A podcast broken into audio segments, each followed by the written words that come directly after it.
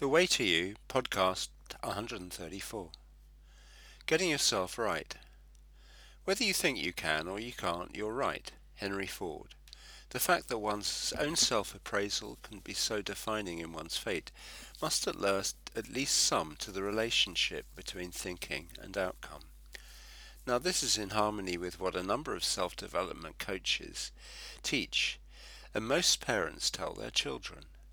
It is simply a matter of knowing one can do something and then putting together a plan for doing it and executing on that plan. So really there is nothing mysterious in that.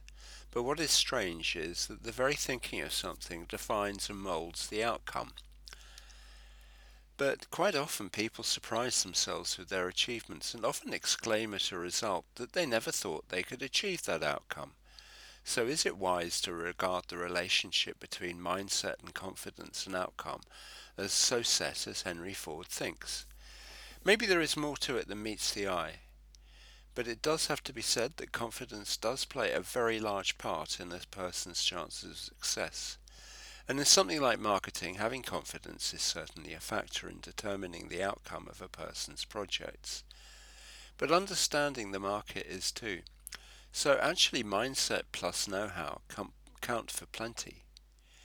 Knowing how one's market will respond to one's sales message is of paramount value, and that takes time to work out.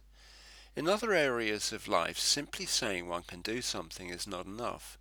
There has to be a basis for thinking that some evidence that one is able to carry out.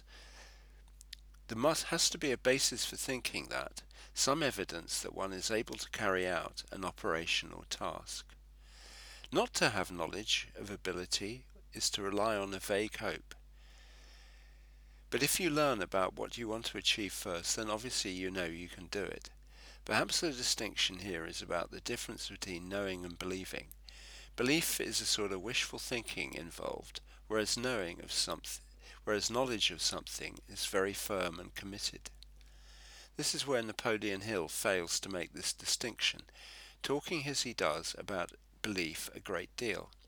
The main sentence is to the effect that whatever the mind can conceive and believe, the mind can achieve. This sentence is one of the underpinnings to what is called the law of attraction, which is a law of outcome, which many self development teachers regard as quintessential teaching in their work. Understanding how to use the law of attraction is really one of the founding stones in modern personal development and was the main subject of iconic film The Secret, which claimed that if one had enough belief in an outcome, then the reality would become the achievement of that outcome. But people's success in using the law of attraction in this way has been very low, and the reality is that simplistic understanding has meant many students wasting their time on wish list fulfillment without a chance of success. Andy Shaw, a personal development teacher whom I have been impressed by, reckons the problem with this is in the term belief, which is a word implying wishful thinking more than real chance of success. In Creating a Bug Free Mind, he says knowing is a far stronger word than belief, and that if you know you can do something, then the success has more then then success is more than guaranteed. He gives an alternate wording to the law of attraction, the law of conscious creation, which implies a far less passive process, and one in which there is a sense of active involvement in the outcome of things. Of course, one does attract outcomes in harmony with one's mind's with one's mind energy, and we are doing that the whole time, which is why so many people have unsatisfactory outcomes. But if one, on the other hand, if one, on the other hand, goes through a process of defining what one desires in detail and the steps required to achieve it, then one is most likely to achieve the intended result, because one's thought wave patterns are aligned with such an outcome. So, really, it is a matter of someone having their thinking in complete alignment with the reality of a successful outcome in order to achieve, to achieve it. And to do that, one has to understand what it takes what it takes to get there and to do it.